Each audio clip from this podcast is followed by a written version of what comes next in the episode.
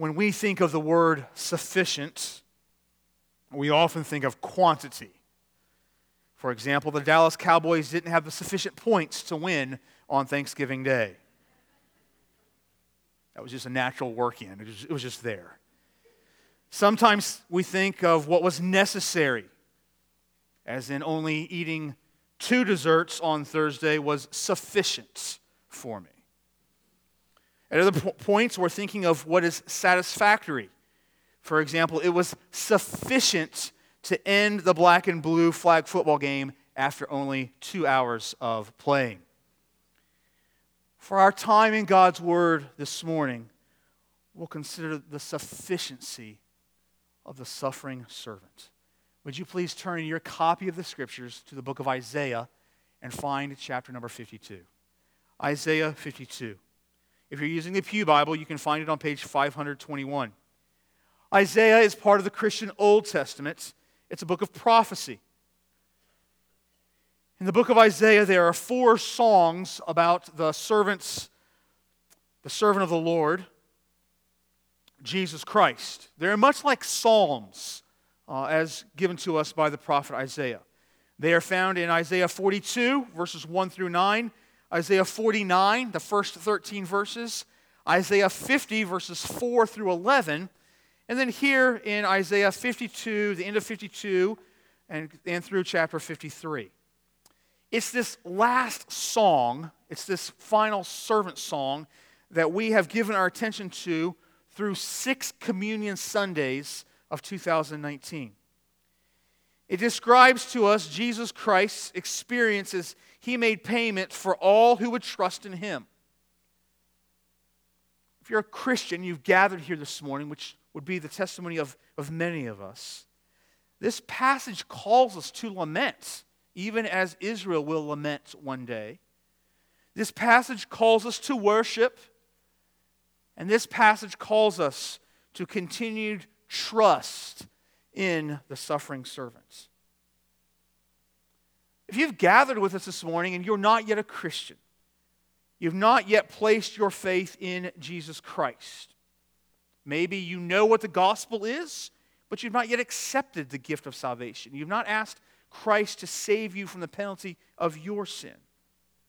Well, then, this passage describes to us that there's only one who can save you from the punishment that you are deserving of. You don't need to feel awkward this morning if you've come as an unbeliever. All of us entered into life as non believers, not as Christians, not trusting in Jesus. Our invitation to you this morning is if that is your position, if you've not accepted Christ yet, is that you would do so today as you hear of this one who is sufficient to save. This song actually begins at the end of chapter 52, and it has five stanzas. Uh, it's the astonishing suffering servant, and we find that in verses 13, 14, and 15 of chapter 52. And then we see the rejected suffering servant in the first three verses of chapter 53. And then we see the successful suffering servant in verses 4, 5, and 6. And then the innocent suffering servant in verses 7, 8, and 9. And now we come to verses 10, 11, and 12 of chapter 53 and consider the sufficient suffering servant. Before I read the song, let me remind you about the timing of this servant song, because understanding the timing will help us understand the text a little bit more easily. Isaiah is speaking about a future day near the end of history. It's a day that's thousands of years after Christ's death on the cross, after his crucifixion, in fact, he's speaking of a day that's still future for you and for me. It's still yet to come. The prophet Isaiah was, was looking back from that future day. He was looking back at Christ's death, and he was looking ahead to Christ's return. So, this song prophesied not only what would happen at Christ's death, but also how one day yet still to come, Israel would lament over their response to Christ when he had come. would you please follow along as I begin reading of verse number 13 of Isaiah 52? Behold, my servant shall deal prudently. He shall be exalted and extolled and be very high.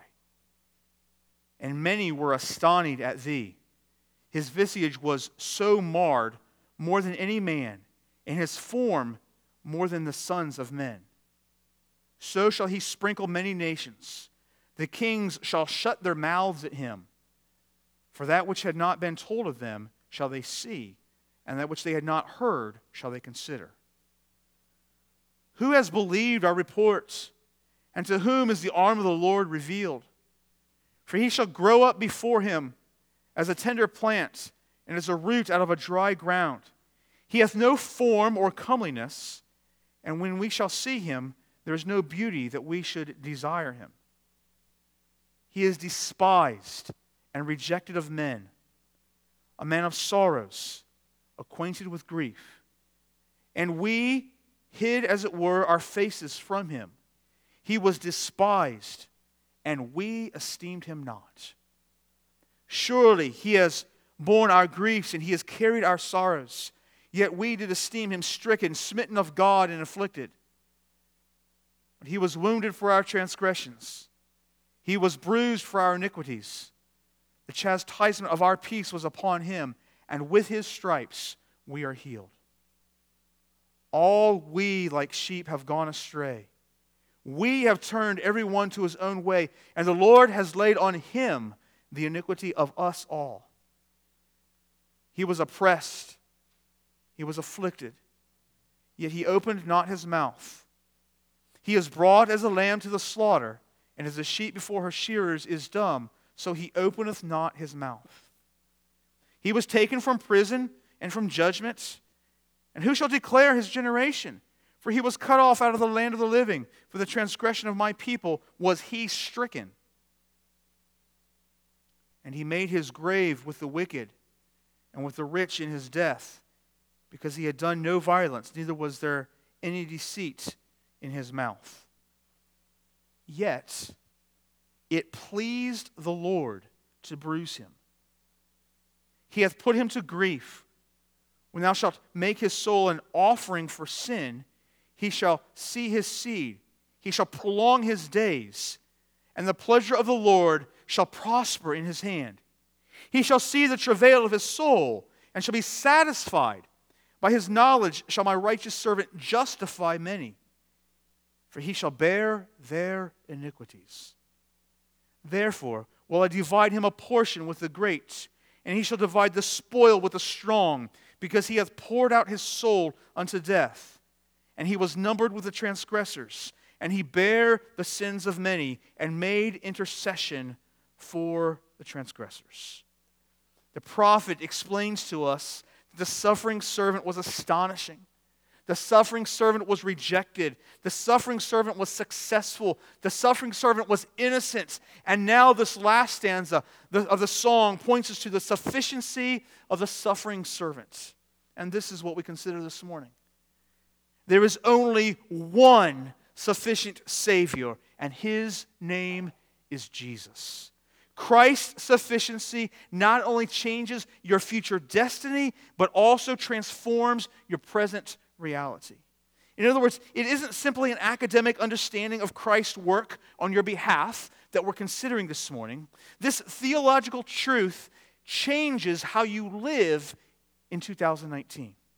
First, notice that the suffering servant that he was sufficiently offered. Again, verse number 10 Yet it pleased the Lord to bruise him. He hath, he hath put him to grief.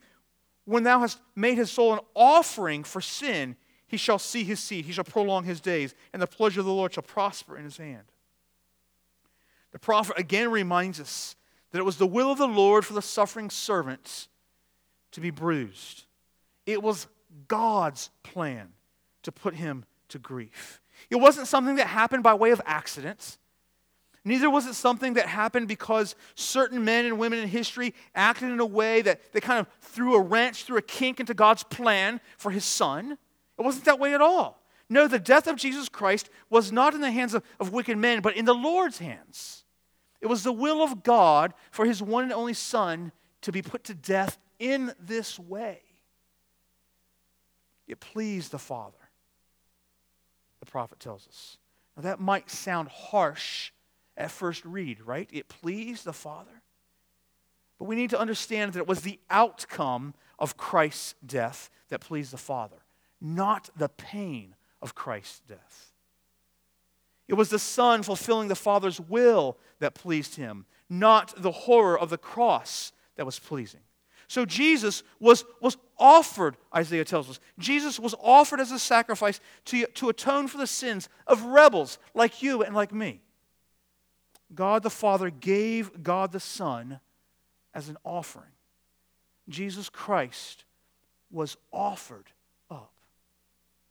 This takes us back to the days of Moses and the system that God had put in place for offerings. Most of the Old Testament offerings were not consumed by flame. Instead, they were, they were killed and they were, then they were eaten. That was the offering. But the guilt offering was different. The guilt offering was completely consumed by the fire. This was so because its intention was to cover sin. The guilt offering was intended to cover the sin of the people. And that's how the sin offering, the suffering servant, is, is being offered. Christ was offered as a guilt offering. But it, but it wasn't the same as the Old Testament offerings. So then, how does this make a sufficient offering? There was enough of Christ that was offered. Because all of Christ was offered. Christ was, was completely consumed, as if you will. He was, he was offered, he offered himself completely at the cross. Christ was fully dead. We, as we have studied in Lamentations in recent weeks, we are not consumed because of God's great mercies, but Christ was fully consumed because of our great sins. Jesus was offered as, as payment for sin. This is what makes his offering sufficient. He's the only one that could do this. All of the Old Testament sacrifices were pointing towards this suffering servant, and none of the Old Testament sacrifices could totally atone for sin. So Christ's sacrifice compensated for human sin by setting sinners free from guilt before God. It's a doctrine that we refer to as justification. In order to be declared righteous before God, we needed to have a debt paid. In order to be justified before, before God the Father, we needed an offering that was sufficient to appease God's anger for our own sin. Only Christ's payment could remove our debt. Back in December of 1996, I finished up my undergraduate work and I got married two days after classes ended. And this may surprise some of you, but I really brought a lot into that marriage. Mainly, it was debt, financial debt. Now, in comparison to college grads of 2019, it wasn't astronomical debt that I brought into the marriage, but it was thousands of dollars. And the university gave me this little booklet. It was before ePay, all of you people born after 1996. Gave me this little booklet to send in a coupon each month with a payment. And man, we went on a rampage to get rid of those coupons, to pay off the debts as fast as we could. I mean, we ate out one time in that year and a half. I mean, no cheats. We were just crazed with making payments. We wanted to be relieved of the burden of debts. It was all about our efforts, our efforts to remove debt. Payment after payments after payment until it was paid off. Salvation is nothing like that. Salvation is not about our efforts, it's about the sufficiency of Jesus Christ. And Christ is not making he, Christ did not make the first payment in order that you can work off the remaining debt. Christ made the first and the final payments. He did it all at one time. When Christ shed his blood on the cross for the remission of sins, that was the only payment that was needed. Jesus paid it all. That's the sufficiency of Christ's offering. You need not earn it. You cannot earn it. Your life isn't to be spent doing penance. Your walk with God is not obligatory, it's celebratory. You're not paying your sin, you're praising your Savior in this life. You've been freed from guilt. The penalty of your sin has been completely paid. Therefore, you can live this life without guilt. And as the hymn text goes, no guilt in life, no fear in death. this is the power of Christ in me. So, Christian, don't wallow in the guilt of your sin. It's under the holy blood of Jesus Christ. When you are tempted to believe that you've messed up too much, when you've been tempted to believe that you've gone too far astray, be reminded and meditate on the sufficient offering of Jesus Christ in your stead. You stand forgiven at the cross. There is only one sufficient Savior, and his name is Jesus. Christ's sufficiency not only changes your future destiny, but it also transforms your present reality. He was sufficiently offered. Secondly, he was sufficiently satisfied. Now, this is, this is an incredible thought for us as we prepare to come to the table in just a moment. The suffering servant was satisfied in his accomplishment. Look at verse number uh, 11 again. He shall see the travail of his soul and shall be satisfied by his knowledge shall my righteous servant justify many, for he shall bear their iniquities. He was satisfied. You know, we can, we can become satisfied. We can have this, this sense of satisfaction. Maybe you were one of those individuals uh, that went out shopping on Friday. I'll leave commentary aside. Maybe you went out shopping on Friday and enjoyed a great time, and you got your, your free gift card, or you stood in line and camped out, or did whatever, and you, you, you felt a sense of accomplishment after you got the deal that you got. You were satisfied. Or maybe you, you've just come through this, a, a, new work, a project at work. You've been working on it for months. You've, you've turned it in. You hit send on the email. It's done, and you feel satisfied with you, what you accomplished. Maybe you're a homeschool parent. You get through a school year, 180 days in, all your kids survived. You survived. You feel satisfied. You feel accomplished. Usually, when we think of, of someone being satisfied at the death of Christ, we think of God's wrath being appeased or being satisfied. And that's a theological truth. That's not false. That's true that God's wrath was appeased because of what Christ offered as his payment. But and we find that, that, that, that truth all throughout scriptures. But that's not what this verse is pointing us to. This verse is telling us that Christ, the suffering servant, was satisfied. Why was Jesus sufficiently satisfied? Well, what does that mean? Christ was satisfied because of what he accomplished. He was satisfied that salvation was secured for many. He came to give his life as a ransom for many, all who would trust and believe in him. Some will not trust, some will, some will reject. He was satisfied that the price was paid for all who would call upon his name, not the Jews only, but even beyond. He was satisfied that whoever believes is counted as righteous. He will be satisfied that he accomplished the task that nobody else was qualified to accomplish or could, have had the ability to accomplish. He gave his life as a ransom. He was satisfied that these individuals will be counted as righteous. Their, their iniquities will no longer be able to rise up and accuse him. He was satisfied that, that through him, many people will have every spiritual blessing in the heavenly places, as Ephesians 1 tells us. In him, he was satisfied that there will be forgiveness of sins, that we have obtained an inheritance through him. In him, through him, we've been, we've been made right with God. He was satisfied based on all that he has done for us, not based on what we have done for him. Jesus is not waiting to be satisfied, he is already satisfied. We don't have the responsibility or the, the ability to satisfy Christ. We don't have to work toward making Christ satisfied with us. God the Father is satisfied with God the Son, and Christ Himself is satisfied with what He accomplished. Therefore, we should be satisfied based on what Christ has done in our stead.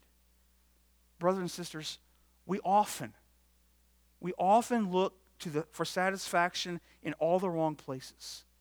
Don't look for satisfaction in marriage or in family relationships or in your weight goals or in your career success or your bank accounts or electronic devices. Be satisfied in God. Be satisfied with what Christ is satisfied with, that Jesus paid the penalty for your sin. Follow the example of Jesus and find your satisfaction in the good job that he has done in your stead. If you are looking around to this world for certain circumstances to give you satisfaction, friends, get off that train. Don't follow that. If you believe that the, just the right, the, the right spouse or the right job or the right amount of money or position will grant you contentment, you miss the glory of the suffering servant's work on your behalf. Be satisfied with what Christ is satisfied with. He came. He was offered as a payment to atone for your sins. He rose again, and one day he will come again, and he lives forever. Mission accomplished. There's only one sufficient Savior, and his name is Jesus. Christ's sufficiency is not, not only changes your future destiny, but also transforms your present reality. Christ was sufficient. He was sufficiently offered. He was sufficiently satisfied. Thirdly, we see that he was sufficiently exalted. Look now again at verse number 12. Therefore will I divide him a portion with the great, and he shall divide the spoil with the strong, because he hath poured out his soul unto death, and he was numbered with the transgressors, and he bare the sins of many, and made intercession for the transgressors. This idea of exaltation bookends this song, doesn't it? We, it, it opens up in, in chapter 52, verses 13, 14, and 15, referring to the exaltation of Christ. So here at the end of the song, we have the suffering servant of Christ kind of juxtaposed to the, to the glory of Christ. He was, he was uh, verse number 10, he says, He will see his offspring. He shall prolong his days. I believe this is a reference, if, if Christ is going to see his offspring, I, I believe this is a reference to his resurrection. If he died and he remained dead, he could never see his offspring. The prophet is making clear that to us that death will not hold the servants, but instead he will again come to life, and as a living one, he will see his seed. He will prolong his days, the prophet said. Christ will live eternally, never to die again, and throughout all of eternity, he will be pleased to watch his offspring who trusted in him. So, because of his sacrificial death, there's eternal life for all who believe. Verse number 12 talks about the portion of the spoil. It's the image that comes to mind of a conqueror sharing the victory with his allies. His exaltation was sufficient, his exaltation was enough because, as we read in Philippians 2 this morning, it could be no higher. No one, not, not, not, no one could be exalted higher than where Christ is. Not only has he triumphed, he is now making intercession for transgressors. And we read in the scriptures that he ever lives to do so. Jesus intercedes before the Father's throne. He, he intercedes for you and for me. His priestly work on behalf of those he represents secures our acceptance before God. He was raised to the right hand of God. Brothers and sisters, you have a risen Savior. You have an advocate even now before God the Father who is unceasingly pleading your case. Do you see how that transforms your present reality? As a Christ follower, you're not aimlessly just kind of wandering through this life. You are pursuing a relationship with the one who has given you eternal life. You are purposefully living in a way that reflects his glory. You are currently being shaped into the image of the one who has been sufficiently exalted for you. You may have had a sufficient number of desserts you may have had have sufficient funds in your bank accounts, sufficient knowledge on a test that you might take at school, but you aren't sufficient for everything in this life. It's a very simple, yet fundamental and profound truth for our consideration on this Lord's Day. You and I are not sufficient to save ourselves or to save anyone else. You are completely insufficient in this regard. How will that truth change the way that you live this week? There's only one sufficient Savior, and his name is Jesus. Christ's sufficiency not only changes your future destiny, but it also transforms your present reality. May God help us to live this week and the days to come in light of the sufficiency of our suffering servants. As we prepare now to come to the table, uh, would you please sing with